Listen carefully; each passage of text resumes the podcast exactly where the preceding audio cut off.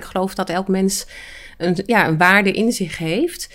Uh, die ook appelleert aan wie, wie, God is en hoe hij eigenlijk deze wereld bedoeld heeft. En, en dat we daar dan ook in ten diepste, zeg maar, uh, ligt misschien daar ook wel onze roeping. Je luistert naar de Niet Zo Perfecte podcast. De podcast waarin ik, Eline Hogeboom, soms alleen, soms samen met een gast, praat over een bezield en vervuld leven, ondanks dat het leven niet altijd perfect is. Want uit eigen ervaring weet ik dat dat kan. En ik praat er ook graag over met mensen die eerlijk hun verhaal delen, omdat ik geloof in de kracht van verhalen. Van harte welkom, leuk dat je luistert.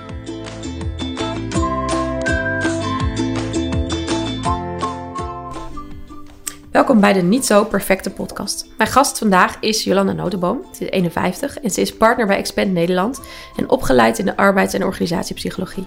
Ze richt zich daarnaast ook op vrouwen en leiderschap. Jolanda is ook voorzitter van het bestuur van de Merit Week en ze is getrouwd met Gerben en heeft drie kinderen, twee zoons en een dochter in de leeftijd van 25, 23 en 15. Jolanda, wat leuk dat je hier bent. Ja, leuk. Dank voor je uitnodiging ja, ook. Ja. Leuk, want eigenlijk ben jij een van de eerste gasten die ik eigenlijk... Ja, ik weet wie jij bent en uh, we zijn elkaar dus wel eens tegengekomen. Dat uh, kunnen we zo nog wel even noemen. Maar ja, echt kennen ken ik jou niet. Dus dit is echt wel een, uh, ja, wordt een gesprek waarin ik jou ook leer kennen. Dus dat, dat vind ik heel erg leuk. Ja, ja, kijk er naar uit. Ja. Nou, ik heb natuurlijk nu allemaal dingen van jou genoemd. Allemaal mooie functies eigenlijk wat jij doet. Kun je nog iets meer gewoon vertellen over wie ben jij? Wie, wie is Jolanda? Hoe, ja, wie ben jij echt? Oeh, dat is een. Uh, wie ben ik echt? Nou, we hadden het net al even over, hè, van uh, het voorgesprekje zo van. Uh, ja, hoe kijk je naar de wereld? En ik denk als, als ik kijk wie is Jolanda, ik denk altijd dat ik als kind altijd al heel erg om me heen keek in deze wereld en wat gebeurt hier allemaal. En dat is eigenlijk alleen maar versterkt toen wij ook naar Indonesië gingen, daar hebben we gewoond. En dan kom je terug en dan ga je ook met een andere bril kijken om je heen. En ik denk dat dat wel iets is wat mij typeert. In, in, in om me heen kijken, wat zie ik? Uh, en de mooie dingen ook vaak zien. Mm -hmm. En daar wil ik heel graag dan ook iets mee doen. En nou, dat raakt dan ook meteen vrouw en leiderschap. Ja, ja. ja. En heb je het idee waar dat vandaan kwam bij jou, dat je dat als kind al uh, had? Ja, ik was als kind een heel vrolijk kind. Dus ik keek eigenlijk altijd heel erg naar de mooie dingen van het leven. En um, pas toen ik ouder werd, toen merkte ik ook wel van... ja, er zit ook een vervelende kant aan het leven... maar daar wilde ik eigenlijk niet zo heel veel mee te maken hebben. Ik denk dat ik toen 16 of 17 was en dat negeerde ik eigenlijk ook wel.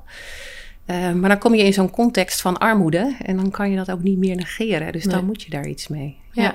ja. En je zegt, ja, ik vond eigenlijk ook juist, vind ik de mooie dingen uh, hè, die, daar wil je aandacht aan schenken. Was dat ook iets wat daar dan ook nog lukte in, in zo'n uh, ja, zo'n setting van armoede eigenlijk in Indonesië?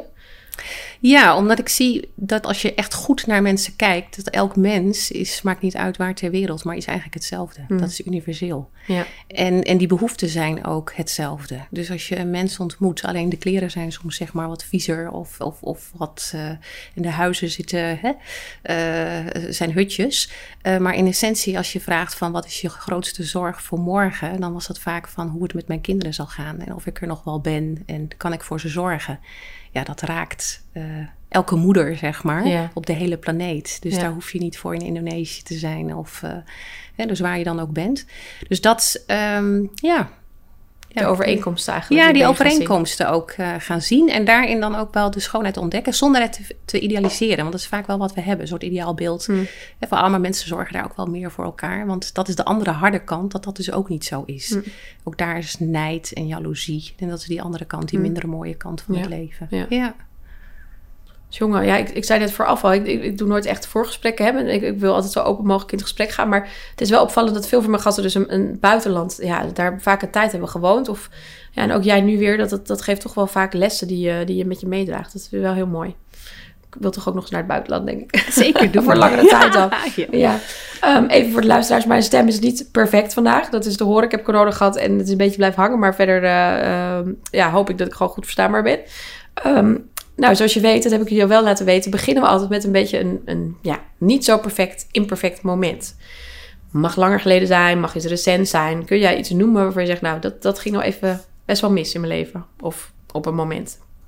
Ja, ik heb, nou, daar heb ik wel even over na zitten denken. En als ik. Um, uh, we hebben een conferentie gehad afgelopen uh, zomer bij ons van Expand Internationaal. En uh, dan toen hadden we een gebedsgroep bij elkaar. Uh, en dan mocht je dus een, een, een, gebed noemen en dan werd er voor je gebeden. En ik had op dat moment uh, heel erg, was bezig, behoorlijk bezig ook met uh, vrouwen in Afghanistan, wat daar gebeurde. En dat ik zeg, nou, daar wil ik eigenlijk wel voor bidden. En op dat moment, zeg maar, was ik zelf ook in gebed. En, en ik kon het niet meer stoppen. Ik bleef gewoon huilen. En ik vond het eigenlijk aan de ene kant eerst gênant. Mm. Hè, omdat dat iets is wat je... Dat ik dacht, nou, wat gebeurt hier nou? Maar dat was echt... Het, waren bijna, het was bijna een stortvloed aan tranen die naar mm. beneden kwam. En um, uh, een van de dames in, in, in die groep zei ook van, uh, van... Wat gebeurt hier nu? En toen zei ik van, nou...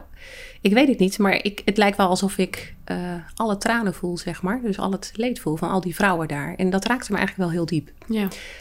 Um, ja, ik denk dat ik ook wel iemand ben, of was ook wel, altijd van nou, emoties laten zien, zeg maar, dat doe je niet meteen. Hmm.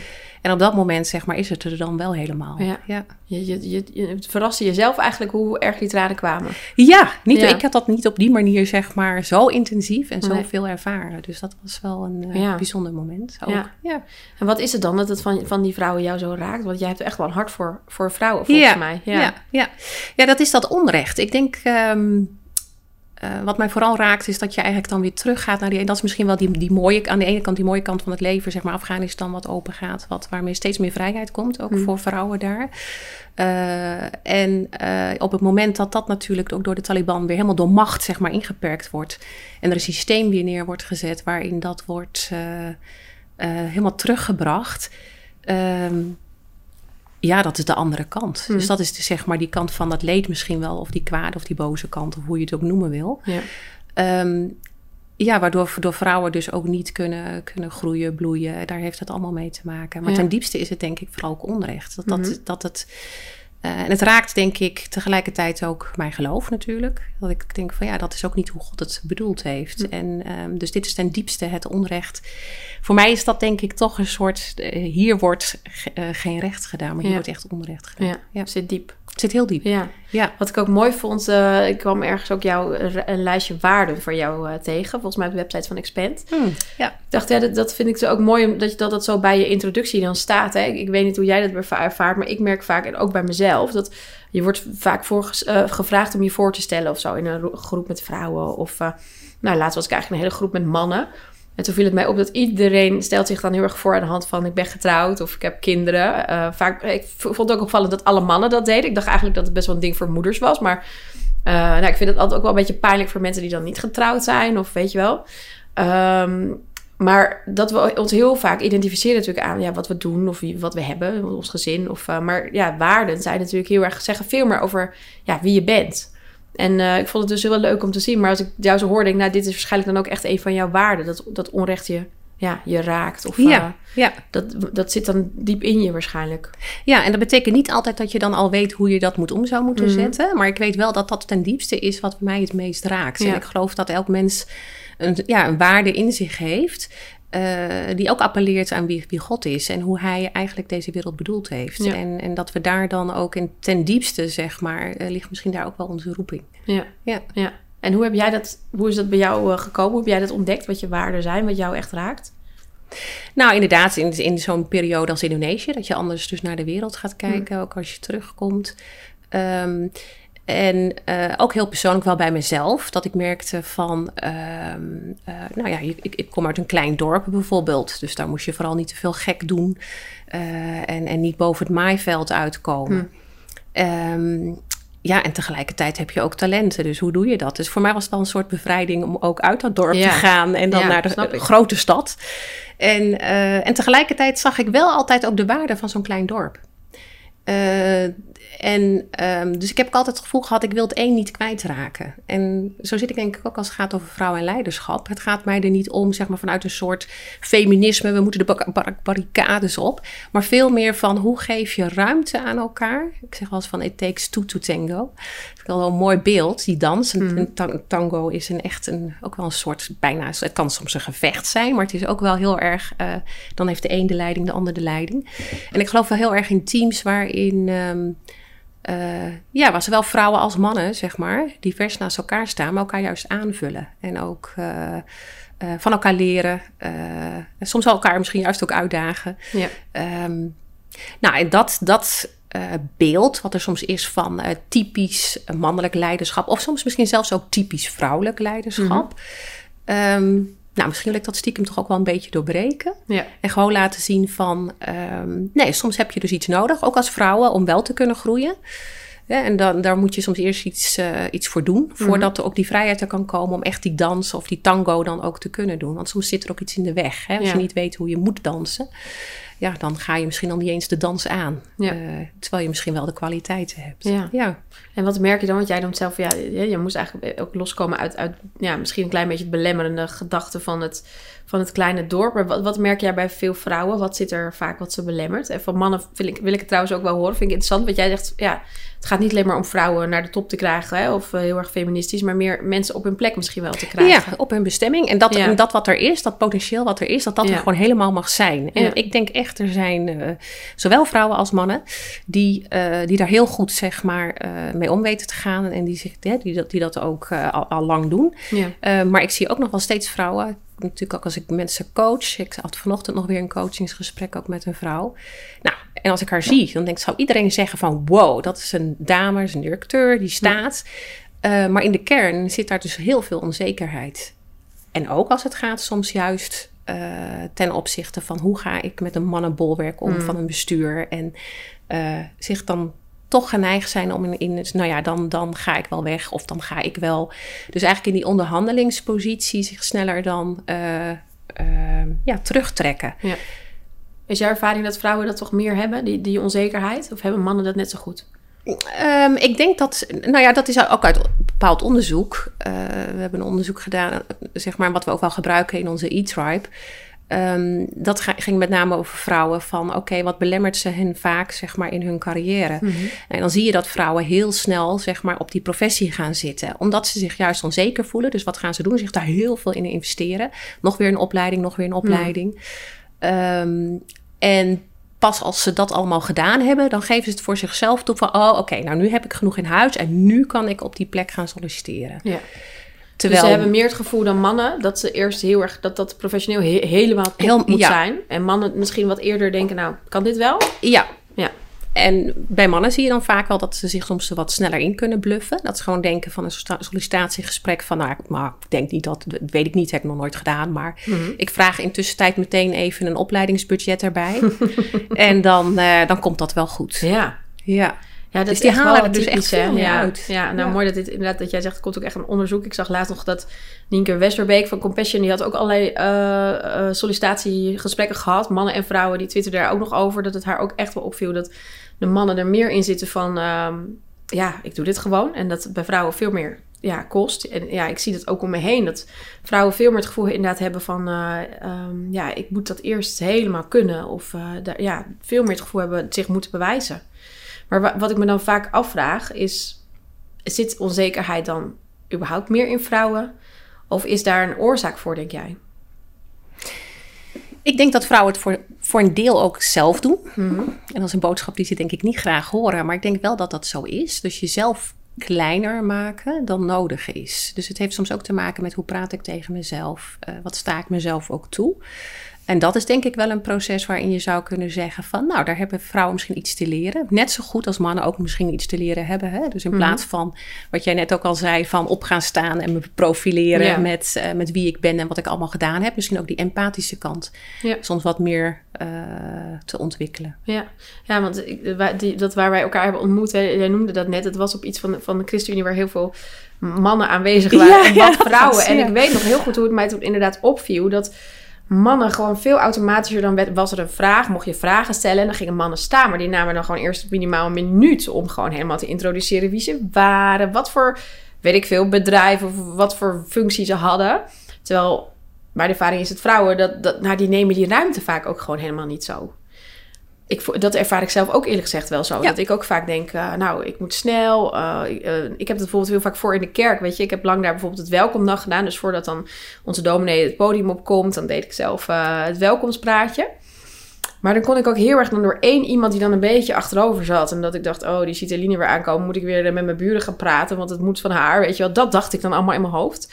Ik praat al snel, ging nog sneller. Want dacht, nou, ik moet snel weer plek maken voor eh, het volgende programma onderdeel. Terwijl ik was gevraagd daar om gewoon het welkom te doen. Maar ik voelde me altijd toch het gevoel van ja, ik moet maar snel, ik moet door, want ik neem hier maar plek in, weet je wel. En dat zie ik wel vaak bij vrouwen. Ja, dus durven ruimte in te Ja. nemen Ja. is wel een belangrijke. Dat is echt wel een ding. Ja. En ik las ook ergens dat jij zei, wat jij zegt ook, ja, dat vrouwen doen het zelf. En daar heb je denk ik heel erg ook gelijk in. Uh, maar dat vrouwen, vrouwen ook heel, blijven reflecteren. Dus heel veel, hè, dat las ik ergens volgens mij ook op de website van Expand. Dat jij dat zei van, ze blijven maar naar zichzelf dan kijken. Ja, en Maar dan hoe stop je dat, hè? Dat is wel... Ja, dus dan heb je soms iemand anders nodig. En Ja, soms precies. juist mannen. Want ik zeg altijd van, als ik naar mijn eigen leven kijk. is Mijn vader is bijvoorbeeld best wel een voorbeeld geweest. En die zegt van, nou jij kan dat gewoon, klaar. En dan had ik net ongeveer een maand Duits gehad. En dan zei hij van, nou dan ga jij gewoon eh, even eh, de vakantie regelen. Terwijl ik dacht, dat kan, dat, Oh, dat kan niet. maar hij was er wel. Dan zei ik, ik ga even Ja. naar boven. En dan als je me nodig hebt. En je kan altijd terugbellen. Ja.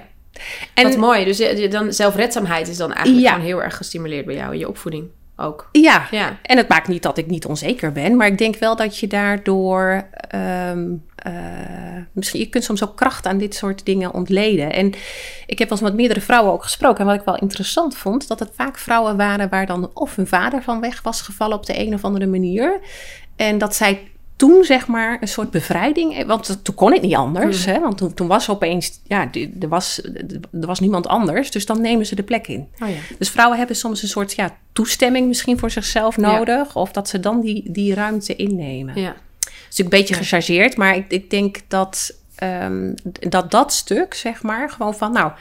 Neem ruimte in. eh, durf ook gewoon dingen te proberen. Ja, en, en ook imperfectie. Hè? We, Mhm. we hoeven het niet allemaal perfect te doen. Nee, en, en- lat wat lager soms. Ja, Ja. ja. Maar ik denk wel wat jij zegt ook over die vader. Er zit een hoop in opvoeding wel, denk ik. Dat, ja, ik, ik herinner mij bijvoorbeeld wel... en Dat is denk ik ook een beetje wel de generatie van, eh, van mijn ouders. Dat het, eh, je- trots zijn. Of, dat mocht bijvoorbeeld niet heel erg. Je mocht niet echt... ja, of, het was snel opscheppen. Of eh, ja, dan hou je maar een beetje klein in die zin of zo. Dus dat ook wel veel in, in die opvoeding... ehm, dat ook wel invloed heeft, denk ik soms. En ik sprak laatst bijvoorbeeld iemand die moest eh, zich voorbereiden voor een debat. En die, die hielp ik daar een beetje bij. En bij haar zat gewoon maar één zinnetje in haar hoofd. Dat zij ooit een keer voor een spreekbeurt naar voren door de, door de klas was gelopen. En dat ze, iemand achter haar rug zei van, oh ja, daar gaat ze weer hoor. Zo van, oh, die moet weer voor aanstaan. Nou, dat, dat vond ik heel herkenbaar. Want heel vaak is het ook soms maar één stom iets... wat ooit een keer iemand over je heeft gezegd. En dat is dan een soort ja, waarheid over je leven geworden... waardoor je dan nog steeds, als je dan het podium op moet, denkt... oh ja, dan ga ik weer.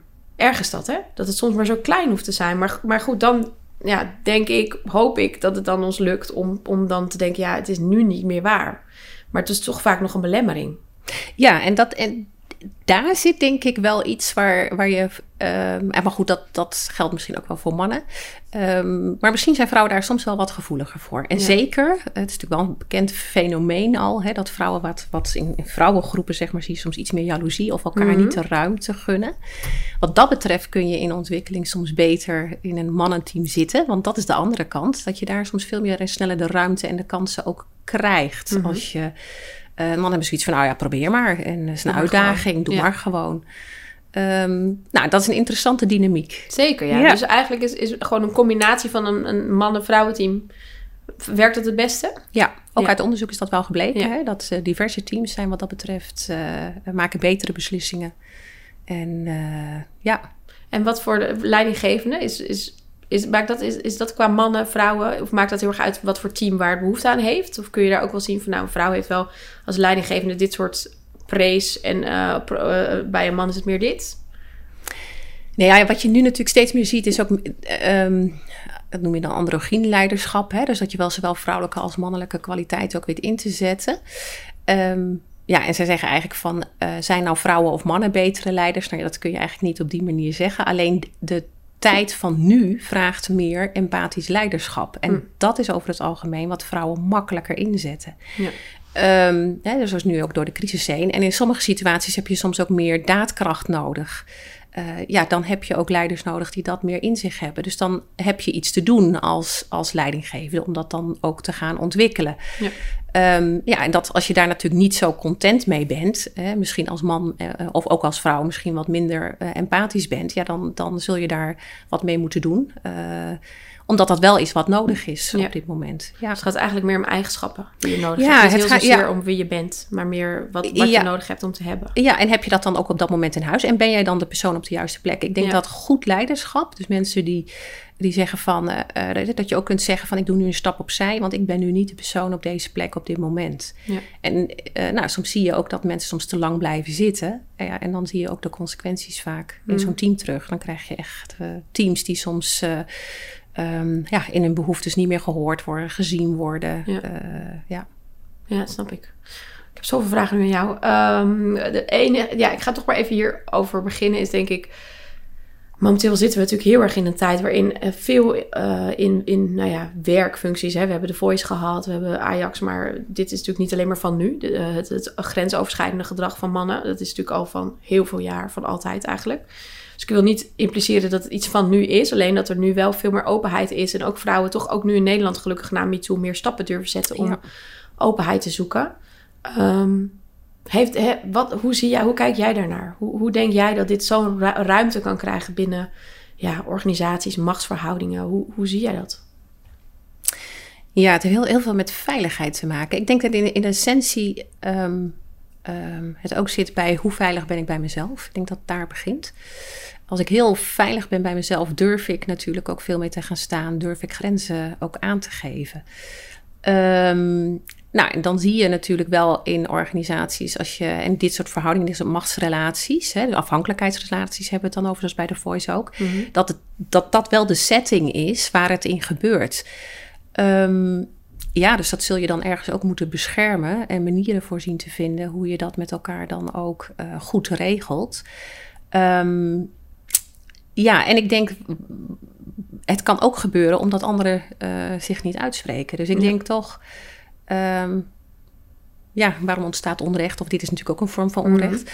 Um, heeft toch te maken, zijn er voldoende mensen die, die op durven staan en die als er dus gedrag gebeurt wat echt niet kan en, en aangeven van, ja maar dit kan niet en, en, dat bespreekbaar maken. Dus het heeft alles te maken met een open cultuur creëren. Ja, ja. Dat, begint toch, ja, dat begint toch ook denk ik bij hoe, hoe het leiderschap vormgegeven Absoluut. Ja. Als je kijkt naar hoe John de Mol natuurlijk dit een soort ja, hè, zat te verdedigen als ja, nou ja, uh, hij heeft een keer wel wat gedaan eraan. En verder hadden die vrouwen ook maar moeten optreden. En dat, dat geeft denk ik al heel erg iets aan van een soort cultuur die niet klopt.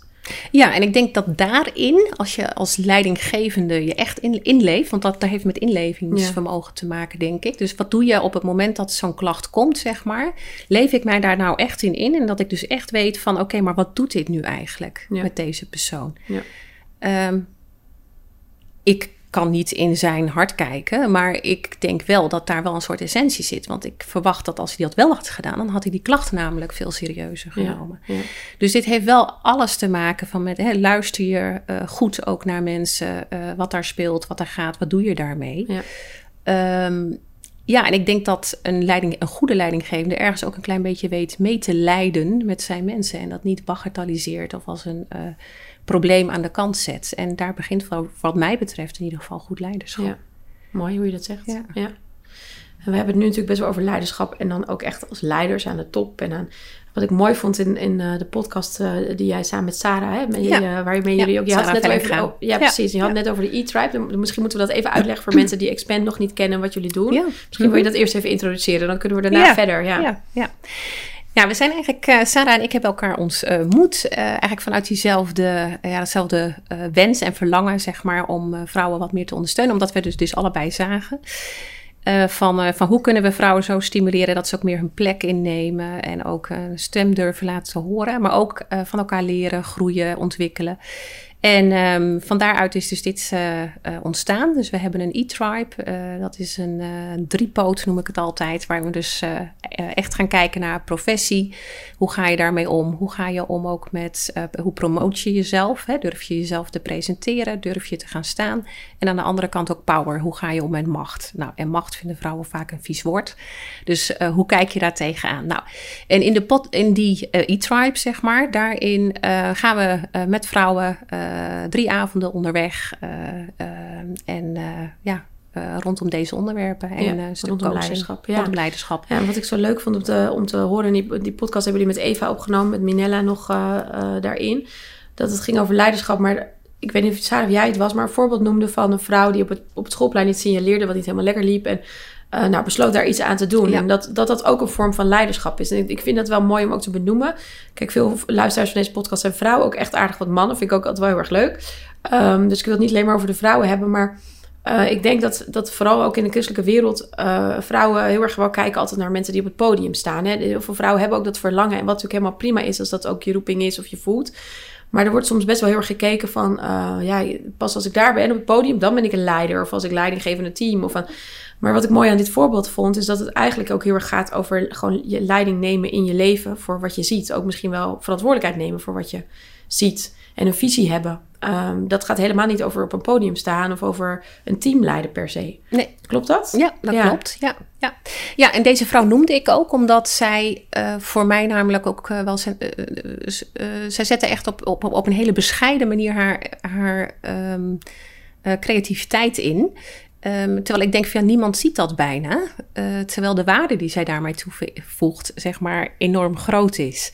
En um, ik geloof heel sterk dat, want je hebt het al over visie hebben. En dat zijn vaak hele grote woorden. En we moeten visie hebben met elkaar. Dan moeten we richting, vorm geven. Dan gaan we strategie, van die strategie-sessies mm. doen. Um, maar ten diepste is, is visie is een stuk creativiteit wat geboren wordt. En dat is als het goed is altijd gekoppeld aan een enorm verlangen. En iets wat hartezeer is vaak. En iets wat hartezeer is, is iets wat je ziet om je heen. Wat, waarvan je zegt, I can't stand it anymore. Dit is, dit is gewoon... Um, dit, dit raakt mij zo diep. Hè? Dus hier gaat echt iets of verkeerd in de maatschappij... of er gaat iets ten koste van mensen. Uh, en daar hebben wij mensen voor nodig die zeggen dan van... oké, okay, en nu ga ik opstaan. Wat je nu ook weer met Oekraïne ziet rondom mm. de oorlog. Die zeggen van, nou, dat, wat hier, dat, dat, dat kan niet. En ik zie hier een heel klein begin. Het is maar heel klein, maar ik zie dit kleine zaadje... en ik plant hem en ik ga hiervoor staan... en ik ga zorgen dat dat verder komt. Ja. En um, ja, ik denk dat je daarmee met elkaar de wereld heel wat mooier kan maken. Ja, ja. ja en, en, dit is dan nogal weer een heel groot ding. Terwijl ik denk, ja, het gaat, eigenlijk, gaat dus ook om hoe je als vrouw, maar ook als man, um, in je dagelijks leven eigenlijk leiding geeft. Misschien wel aan je gezin, aan jezelf, ja. aan de eigen keuzes die je maakt. Toch ook in het ja. meer het kleine. Want ik zag ook, jij noemt ook creatief, vind ik mooi. Want je, volgens mij gebruiken jullie ook iets wat creatieve levensplanning heet. Ja. ja. Dat gaat denk ik ook meer over uh, hoe neem je nou zelf leiding? Of uh, hè, kun je daar iets over vertellen hoe jullie dat uh, doen? Ja, dus vooral ook om te kijken van. Um, nou, als ik naar mijn eigen leven ook wel kijk, hè, en ook naar ons eigen gezin, dan denk ik van, ja, je, je zit vaak ook met je kinderen, nou je noemde het al, en je zag, hè, van onze kinderen zitten allemaal verschillende leeftijdsfases. Mm. Um, uh, daarmee kom je ook elke keer weer voor nieuwe verrassingen te staan. En soms ook voor, met dilemma's. Maar het vraagt elke keer weer opnieuw om te gaan kijken van... oké, okay, en, en uh, hoe ga ik hier dan mee om? En dat is vaak heel ongemakkelijk. Want mm. je kinderen doen soms dingen waarvan jij denkt... ja, zo had ik het eigenlijk niet gedacht. Ik had een hele andere visie voor jou. Ja. Uh, en het gaat misschien op een heel ander tempo dan jij gedacht had. Hè? Dat jij denkt van, uh, van nou, we zetten de route uit. Dit wordt de opleiding. En kinderen die vallen uit of gaan andere dingen doen. Of, en dat vraagt misschien wel ook een stukje creativiteit in de zin van: oké, okay, dit is interessant, wat gebeurt hier nu eigenlijk? Maar wat kan ik hier nou als ouder ook uit leren? En mm. hoe kan ik van daaruit dan toch weer ook die verbinding met mijn kind zoeken? Of met mijn buurvrouw, mijn buurman uh, of binnen de kerk. Um, dus dat we ons er niet door laten leiden. Uh, want dat is vaak wat er dan gebeurt. Ja. Uh, we zien iets wat misgaat in de kerk of we zien iets wat en dan, uh, dan roepen we daar allemaal wat van. Hè? We hebben zo'n roepende maatschappij mm. nu op het moment. Ja. En we vinden er allemaal wat van. Um, maar het vraagt misschien wel even, wacht even. Wat wil dit nu mij zeggen? En hoe kan ik hierin dan toch zeg maar een soort eerste stap zetten? Of hoe kan ik hierin, en dat noem ik dan creativiteit. Ja. Um, hoe kan ik misschien ook andere wegen bewandelen? Ja. En ik vind dat zelf altijd heel prachtig als je in de Bijbel kijkt naar zoveel personen. Gaat, God gaat met elke persoon elke keer een andere weg. Ja. Juist de tegenovergestelde ja. weg. En soms ook dingen die ze helemaal niet verwachten. Ja. Ik denk maar aan Mozes of aan uh, zo van ja, Ja. past het eigenlijk wel bij me? Ja. Ja. Wat ook ingewikkeld kan zijn. Want als jij zelf heel erg gevoel van, hebt van ja, dit is mijn roeping en dit, dit, ik heb zelf gevoel, ik doe altijd wel heel erg dingen die bij me passen. En um, in de Bijbel zie ik juist ook wel eens verhalen van hè, dat God juist mensen roept waarvan zeg je, maar daar ligt mijn talent helemaal niet. Ja, maar ik denk wel dat we gewoon onze richting mogen volgen. En ik denk ook, we hebben ons gewoon ons verstand gekregen. Ja. Dus ik zeg zelf altijd, ik ga er wel een soort, in een soort ontspannenheid mee om. Mhm. Ehm, zo is eigenlijk ook vrouw en leiderschap eh, ontstaan. Dat ik denk van, ja, ik heb hier visie voor, ik heb hier richting voor. En we gaan het gewoon proberen. En ik zie het ook een beetje als mijn speelterrein. Ja, leuk. En ehm, ja, natuurlijk heb ik wel ideeën dat ik denk van, nou, dat zou mooi zijn als we hiermee ook wat eh, internationaal, we hebben inter, Expand Internationaal, het zou mooi zijn als daar ook natuurlijk wat zou ontstaan. Ja. Moet dat? Nee, dat hoeft helemaal niet. Maar het, als het wel gebeurt, is het ook prachtig. Ja. Want het is heel mooi als je op die manier natuurlijk, ook vanuit verschillende culturen, we hebben nu ook een groep vanuit België, vind ik heel verrijkend om dat te zien. Ja. Omdat daar die thema's weer heel anders liggen als hier. Ja, Nou, dat wat, nog wat, maar wat, wat merken de Belgische vrouwen dan bijvoorbeeld weer anders ten opzichte van de Nederlandse vrouwen? Nou, ik merk dat Nederlandse vrouwen al wel wat meer bezig zijn met ehm, eh, nou, het mag, het toestaan. Eh, en in deze groep van vrouwen zijn toch ook nog wel bezig met eh, ja, hoe, hoe ben ik dan als leider? En ehm, eh, nou, bijvoorbeeld coaching leiderschap, hoe doe ik, hoe doe ik dat dan eigenlijk? En, hoe, en ik denk daarin, ehm, dat zijn wel de thema's, zeg maar. Dus die voelen, heel, die voelen heel sterk de verantwoordelijkheid. Je moet overal verantwoordelijk voor zijn. Maar dat je ook vanuit een soort rust er mag, van, mag gaan staan en, en ook dingen mag, eh, aan anderen mag geven. Ja. Eh, dat was voor hen wel een, Ja. een eye-opener. Oh, mooi. Ja. En wat jij noemt over het, creatieve, dat, dat vergt ook wel heel erg ehm, om af en toe even een stap terug te doen. Hè? Ik zie dat om me heen wel veel uh, filosofie. Dat staat natuurlijk ook heel erg voor ja, wel het bewust het leven leven en kijken naar je leven. eh, in de academy die ik, eh, die ik heb. Um, maar ik merk ook, we hollen vaak met z'n allen ook maar een beetje door. Dat de drukte dit vaak ook in de weg staat. Want um, wat je zegt ook over je kinderen en opvoeden. En dat vergt vaak, vind ik, best wel heel, vooral met, met, het, met die opvoeding, heel bewust even stilstaan. Van uh, hoe gaan we dit doen? Ook bijvoorbeeld qua geloofsopvoeding vind ik dat heel erg. Dat kost best wel tijd om in te investeren. Van um, oké, okay, het, het, wordt straks weer Pasen. Ik wil, hier even, ik wil hier echt bewust iets mee doen. Nou, zo. Maar ook de grotere dingen inderdaad. Van uh, als je dingen signaleert die niet zo goed gaan. Um, maar ik merk ook, we zijn vaak heel druk. Dus we leven ons leven en we, we, we heel veel he, mensen hebben ook maar, ja, zijn ook maar gewoon heel druk met überhaupt het leven te leven. Hoe, hoe doe jij dat dan zelf bijvoorbeeld? Om, want het vergt toch wel even uit je, ja, uit de dagelijkse stappen bijna. Um, ik moet zeggen dat ik eigenlijk helemaal niet zo gestructureerd daarin ben. Nee. Dus dat valt misschien dan tegen dat je zegt van nou, elke zaterdagochtend dan zit ik met mijn reflectiemoment. Dat is bij mij veel meer een soort natuurlijk proces. Maar op het moment dat dat komt, dan uh, creëer ik soms de ruimte ervoor. Dus het kan zijn dat ik denk, uh, uh, ik heb eigenlijk nu helemaal niet de tijd. Maar mijn zoontje vraagt nu om te gaan fietsen. Dat ik denk, oké, okay, dan ga ik dus nu zorgen dat ik dit wat ik nog van plan was naar de avond schuif. En dan kies ik ervoor om dat dan op dat moment te doen. Ja. Of als ik, uh, ja, soms kan het een moment zijn in de auto. En dat ik uh, ergens vandaan kom dat ik denk van, oh, dit zijn eigenlijk hele goede ideeën. Hmm. Nou, dan parkeer ik mijn auto aan de kant van de weg. En ik heb altijd een schrijfboekje bij me. En dan denk ik, ja, dit is gewoon te waardevol. Ja. Dus ik stop nu gewoon even vijf minuten. En ik schrijf mezelf even hiermee in leeg. Uh, en op het moment dat ik dan weer ga voorbereiden, pak ik dat erbij. Ja. Dus dat is een manier dus hoe ik ermee... Op dat eigenlijk gewoon uh, op de momenten luisteren naar... hé, hey, wat is de behoefte van en mezelf en de mensen om me heen? En daar ook aan, aan nou, ik wou zeggen proberen te voldoen. Klinkt misschien niet goed, maar wel aan... ja, gewoon er echt naar te luisteren en aan, aan toe te geven. Ja, en ik denk, want anders raak je ook uit dat contact en uit die verbinding... zowel met jezelf, Mhm. maar met God... Um, en de, daar zit misschien, ik geloof ook wel dat de een heeft een grotere span of control, hè, kan meer verantwoordelijkheid of makkelijker dingen aan, omdat hij daar gewoon goed in is. Um, dus wat is jouw ritme en wat, is, wat past bij jou daarin? Ja. Um, maar misschien heeft het vooral te maken, zorg dat je niet uit verbinding raakt. Want dan uh, ben je soms met heel veel dingen druk en bezig. Maar ja, ja. Uh, waar doe je het dan voor? Ja. ja. En is drukte iets wat dat doet, uit verbinding brengen? Kan. Ja. ja. Ja, op het moment dat ik namelijk niet meer verbonden ben met de emotie waarom ik dingen doe of bij mijn waarde kan komen, ja, dan, dan ga ik dus die druk en die stress ervaren natuurlijk. Ja. Want dan moet ik iets van mijzelf. Ja. Heb jij zelf wel zo'n moment gehad dat je dacht, nou, nu ben ik uit verbinding, nu, nu, nu voel ik het niet meer bij mezelf? Ja, toen ik eigenlijk, ik heb mijn arbeids- en organisatiepsychologieopleiding gedaan uh, naast werk uh, en ook een kind en een verhuizing. Dus dat was zo'n moment. Hmm. En toen stond ik eigenlijk voor de keuze, ga ik nu nog verder of niet? Dat wilde ik eigenlijk wel heel Verder graag. met opleiding bedoel je? Of ja, om nog een master te gaan doen ja. extra. En toen dacht ik van, ga ik dat doen of ga ik dat niet doen? En dat was zo'n stilte moment. En ik heb toen met mijn dochter gewandeld. En ik weet nog dat ze zei, uh, toen zegt ze, mama, wat ben je stil? Ik zei, ja, dat klopt. Ik ben aan het denken. Ik zei, want ik weet eigenlijk niet goed wat ik moet doen. En uh, toen zegt ze, oh, nou, um, waar gaat het dan over? Hoe oud was het toen? Ik weet niet meer precies. Ik denk dat zij een jaar of tien was op dat moment. Mm. Ja. En uh, ik zei, nou, mama wil eigenlijk heel graag nog verder. En, dan, uh, en toen zegt ze, hmm, zei ze, nou, dat vond ze eigenlijk wel helemaal prima. Dat snapte ze allemaal. En toen zegt ze als laatste vraag, krijg je dan ook meer tijd voor ons? toen dacht ik, oh, oké, dat is een interessante. Die ga ik meenemen. Nou, daar ben ik dus een week mee aan het broeden geweest. Dat breng ik dan ook in gebed. Mm. En toen dacht ik, kan ik hier echt ja op gaan zeggen? Wat gaat dit dus het komende jaar doen met mijn kinderen? En wat voor meerwaarde gaat het dan geven? En waarom wil ik dit ten diepste? Toen dacht ik, hmm, misschien wil ik het toch voor dat papiertje. Mm. Dat ik, toen dacht ik, oké, maar dat is geen goede motivatie uiteindelijk. Dus ik heb besloten, met pijn in mijn hart, echt met pijn in mijn hart, want ik wilde het wel heel graag, dat ik dacht, nee, dan moet ik dat dus nu niet doen. Ja. ja. En is het een goede beslissing geweest?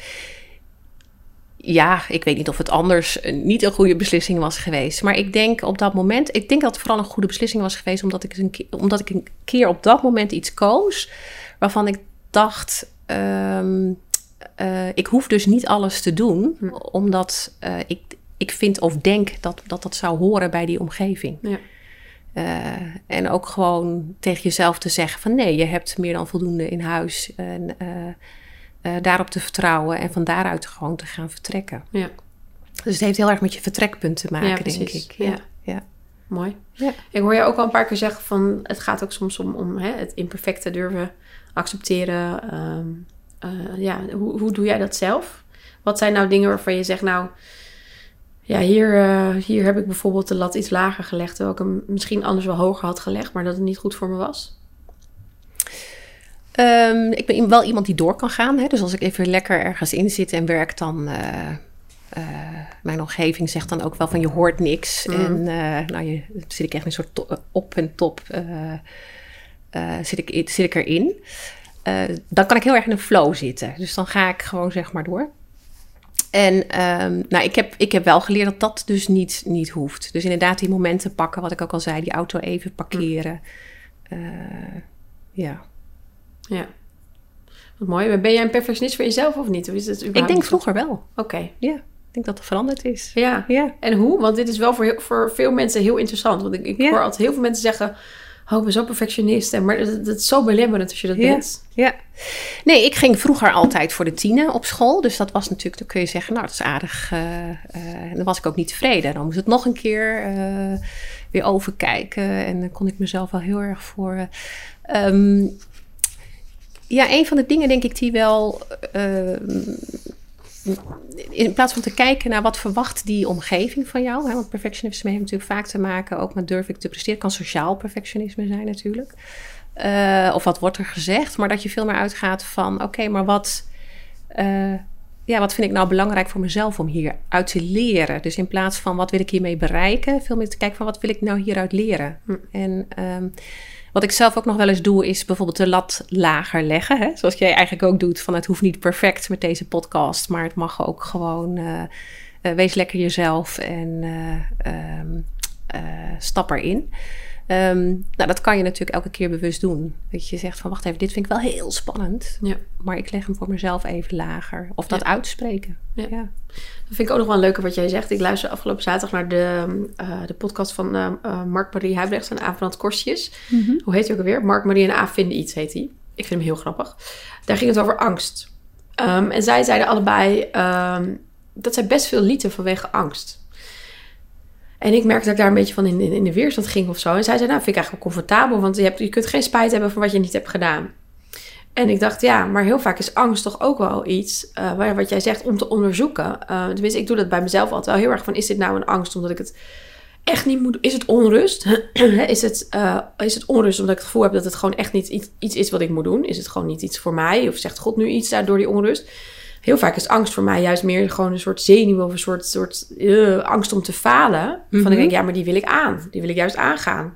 Ik weet nog het allereerste lesje ooit wat ik voor Huis van Bellen destijds voor de tienermeiden schreef was... Doe juist dingen waar je bang van wordt. Omdat ik heel erg geloof, daar, daar zit juist je uitdaging en je groei. Uh, maar hoe zie jij dat? Hoe, hoe, um, hoe erg moet je naar angst luisteren? Wel? Ehm, nou ja, als je een heel klein beetje uit je comfortabele zone stapt, zeg maar, dan leer je echt. Hè? Dus het is altijd, het, het, het, is altijd de kunst om in, in de volgende fase, zeg maar, net. Dus, dus het moet, moet nog een klein beetje comfortabel voelen. En, en dan, zeg maar, daarin stappen. En um, kijk, uh, blinde, blinde onbezonnenheid. Uh, kijk, als ik helemaal met nul bepakking en ik ga zeggen van nou, ik ga de Mount Everest beklimmen. Nou, dan weet ik eigenlijk al wat het, uh, eind, dat het dat het einde wordt, zeg maar. Hè? Dat doen de gewone bergbeklimmers ook roekeloos. niet. Gewoon roekeloosheid. Dus, uh, dus angst is eigenlijk een, uh, vertelt ons vooral om te kijken van ja, waar zit inderdaad dan die angst? Hè? Is het dan meer emotionele angst? Is het, of, is, of ook lichamelijk, of het niet kunnen? Mm. En uh, nou, dan heb je daar dus iets te doen uh, of iets ja. te leren. En ja. uh, nou, die stap van die leercurve, die kun je zo groot en zo klein maken als je zelf wil. Ja. Um, ik zou het echt, ik, dat doe ik ook niet in mijn coaching. Ik maak hem altijd, als mensen echt dat te groot vinden, maak ik hem altijd kleiner. En als die te klein wordt, maak ik hem groter. Ja. En um, nou, daar kun je een beetje mee variëren, ook voor jezelf. Dus dat je zegt van, oh, nou, nou, dit ging eigenlijk wel goed. Nou, dan doe ik een volgende stapje. Volgende stap, ja, volgende stapje. Ja. Het hebben van zo'n leercurve heeft mij zelf ook al eens geholpen. Dat, dat, toen ik een best wel pittige baan had, die veel van me vroeg. Ik weet nog echt dat ik een keer bij de koffieautomaat stond. Toen had iemand dat over die leercurve een keer gezegd. Dat ik bij de koffieautomaat stond, dat ik het echt pittig vond. Ik had stress en dacht ik, nou ja, weet je, maar mijn leercurve is heel hoog. Dus gewoon al het hebben van, van een leercurve vond ik al heel erg prettig. Ik dacht, er gebeurt hier gewoon iets. Uh, en wat dan ook. Nou, ik ben uiteindelijk wel overspannen weggegaan. Dus inderdaad, te hoog is gewoon niet goed. Um, maar ja, de stappen nemen. En ja, ik zie vooral bijvoorbeeld wel vaak mensen die, die het heel spannend vinden om bijvoorbeeld uh, op zoek te gaan naar iets anders. Terwijl ze in een baan zitten die ze heel erg uh, ja, niet fijn vinden. Um, vind ik vaak best wel lastig. Maar goed, ik ben natuurlijk een ondernemer. Ben enorm met mijn vrijheid gehecht. Dus ik kan me dat gewoon helemaal niet voorstellen. En hoewel ik natuurlijk heus wel probeer dat in te leven. Want ik begrijp heus wel wat vastigheid fijn is of zo. Maar Terwijl ik denk, ja, maar wat, wat, wat kun je nou verliezen? Hè? Wat, wat uh, mm-hmm. gebeurt er nou als je überhaupt begint met solliciteren en een brief schrijven? Dat is toch... Maar toch, ook die stappen al vinden mensen vaak best lastig. Terwijl ik denk, als je alleen maar een brief schrijft... hoef je ook nog niet eens ja te zeggen als je wordt uitgenodigd, weet je wel. Maar ja. stapje voor stapje, voet, voetje voor voetje zetten... dan kun je toch een stuk mee, mee verder komen. En soms kan je dat dus ook niet alleen, hè? dat merk ik ook. En dan zie ik ook nog wel eens dat mensen soms voordat ze bij mij komen, ook om voor coaching, dat, het, dat ze soms al vrij lang daarin zitten. En dan is de stress al inderdaad heel erg hoog. Mm. Um, nou, en dat is denk ik ook wel van, van gun jezelf ergens ook gewoon de mogelijkheid om. Um, uh, en het plezier, want dat is het ook, uh, om samen met iemand anders daar eens naar te kijken. En nou ja, dat is ook het doel natuurlijk vanuit uh, die Eatrap die we doen, maar ook vanuit het hele vrouw- en leiderschapsprogramma. Om te zeggen, joh, weet je, we hoeven het allemaal helemaal niet alleen te doen. Ja. En we hebben vaak heel vaak het idee dat dat wel zou moeten. En dat is wel iets wat je jezelf dan oplegt. Mm -hmm. En daar komt misschien ook wel een deel van dat perfectionisme vandaan. Dat je het jezelf oplegt van, ik moet het alleen doen. Ja. En nou, dat vind ik wel weer heel mooi. Uh, God heeft ons niet alleen geschapen, maar heeft juist tegenover geschapen. En daarin kunnen we juist weer van elkaar leren. Ja, en, uh, ik kan me ook heel goed ja. voorstellen dat in die programma's heel fijn is dat je ook herkenning bij elkaar vindt. Van, oh, dus ik worstel hier ook helemaal niet alleen mee. Dat, dat is natuurlijk ook heel vaak zo. Dat je denkt dat jij als enige dit probleem hebt. Terwijl als je dan met andere vrouwen of mannen praat en denkt, en denkt oh, dat, maar dat heb jij ook gewoon. Dat kan ook al heerlijk zijn. Ja, nou ja, dat, dat, we hebben de vorige uh, leiderschapsprogramma wat we deden met een aantal vrouwen. Dat was dan echt live ook. Dat is een ander programma met vijf uh, sessies. Uh, maar wat echt prachtig was, daar, wat wij daar deden, was het speelveld eerst eens even in kaart brengen van elkaar. En kijken. En welke, tegen de, welke dilemma's loop je aan? En wat zijn dingen waar je mee worstelt op dit moment? Ja. Nou, dat was inderdaad een soort openbaring. Ja. Uh, van, oh, oké, okay, uh, dit is dus heel normaal. En ja. uh, dit is dus niet, ik koppelde dat echt aan mijzelf en aan mijn leiderschap. En dat is wel heel erg jammer. Als je natuurlijk... iets veel algemener is. Ja. En kun je eens iets noemen? Wat was dan een heel bekende worsteling voor de meesten? Nou, dat bijvoorbeeld als je dus in een... Uh, een paar van die vrouwen zaten, waren echt ook bezig met een... Uh, er was een veranderingsproces gaande in de organisatie. Uh, en dat brengt per definitie onzekerheid met zich mee. Maar zij koppelde die onzekerheid heel sterk ook aan zichzelf. Zo van, oh ja, dan, dan ben ik zeker niet goed genoeg. Of uh, ja, dan moet ik misschien toch maar niet op die volgende functie gaan solliciteren. Dus weer dat... Ja. terwijl ze echt erachter kwamen van... nee, maar dit is ook gewoon inherent aan een veranderingsproces. Dit is gewoon wat er gebeurt. Dus dat heeft niks te maken met je kunnen. Het heeft niks te maken met. Maar dit is gewoon wat er, ja. ja wat er gaande is. Eh, en het vraagt misschien vooral ook erom van wat is jouw weg daarin? En hoe zie jij dan dat jij daarin zou willen... Maar dat dat niet een voorgekoude richting zou hoeven zijn... Maar dat zij dus zelf kunnen nadenken van... mag ik dat dan zelf vormgeven? Ja, want jij bent dan op die plek. Dus dat is het mooie van zo'n plek. Ja, als je ook teamleider bent of leidinggever... Ja, ja, natuurlijk mag jij dat zelf samen met jouw team vorm gaan geven. Daar zit heel veel creatieve ruimte. Ja. Ja. Leuk, leuk hoe jij de creativiteit ook elke keer noemt. Dat maakt het ook een soort nou, speelruimte. Je maakt het in die zin wel toegankelijk of zo. Het, het, het leiderschap of het, nou niet, ja, niet, misschien niet zozeer het leiderschap, maar wel het, het zelf kunnen mogen invullen van hoe doe ik het en wat heb ik nodig. Of eh, dat klinkt een soort relaxed of zo. Ja, maar ik denk dat ja, maar dat is een geschenk ook. Ik denk dat dat uiteindelijk ook genade is wat God geeft. Ja. En ik denk, ehm, dus we onthouden onszelf ook echt iets als we, eh, ja. Ik vind God zelf is natuurlijk ook een super creatief eh, God. Hè? Als je in de natuur kijkt, wat er Ja. allemaal is.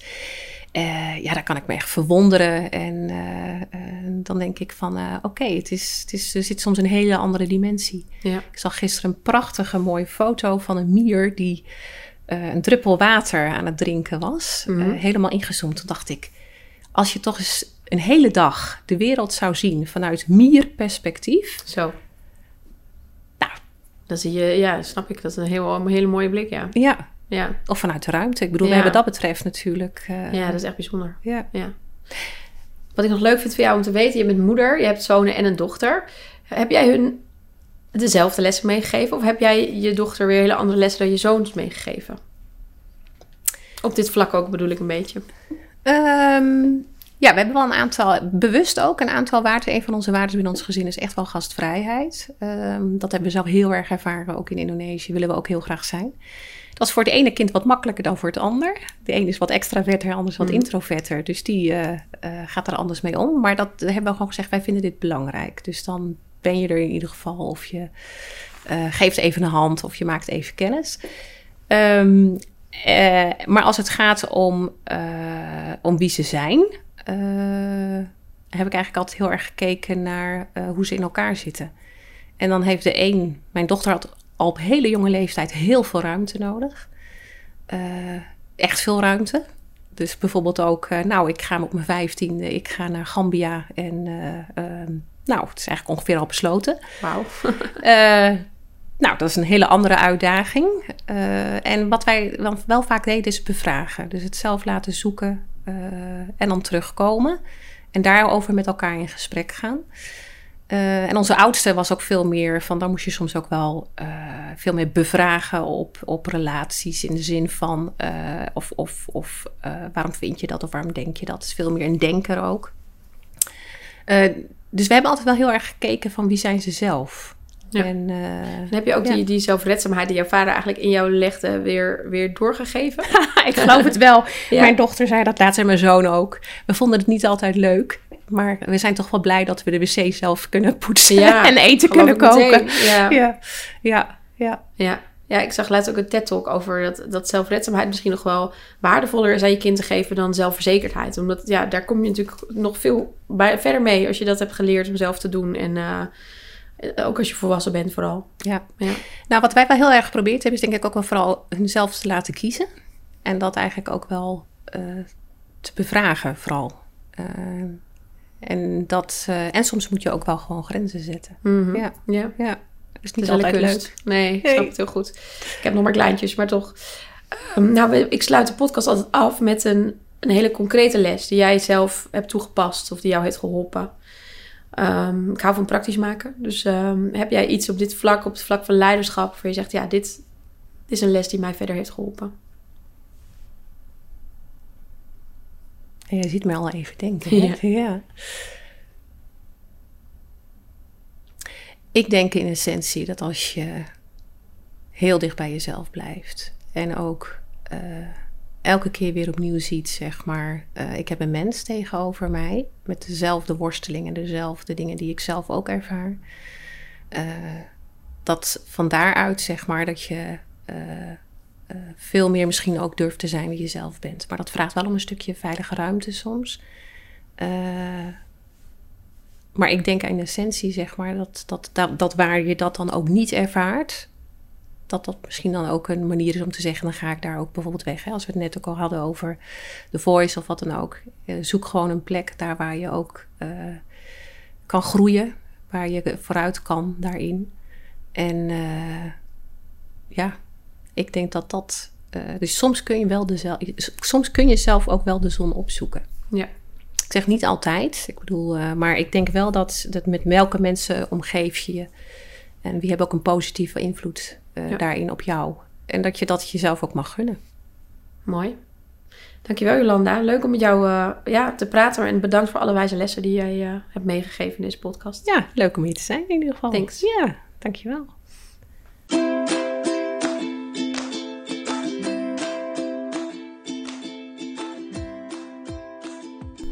Leuk dat je luisterde naar de Niet Zo Perfecte podcast.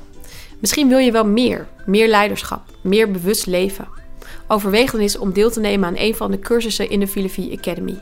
Er is bijvoorbeeld een cursus plannen en op dit moment lopen de aanmeldingen voor het programma Je Levenshuis inrichten. Op 4 april start er weer een nieuwe groep. In dit programma ga je in drie maanden aan de slag met bewust en voluit leven. Met leiding nemen in je eigen leven. Kijk op filofie.nl slash academy voor alle cursussen die we op dit moment aanbieden.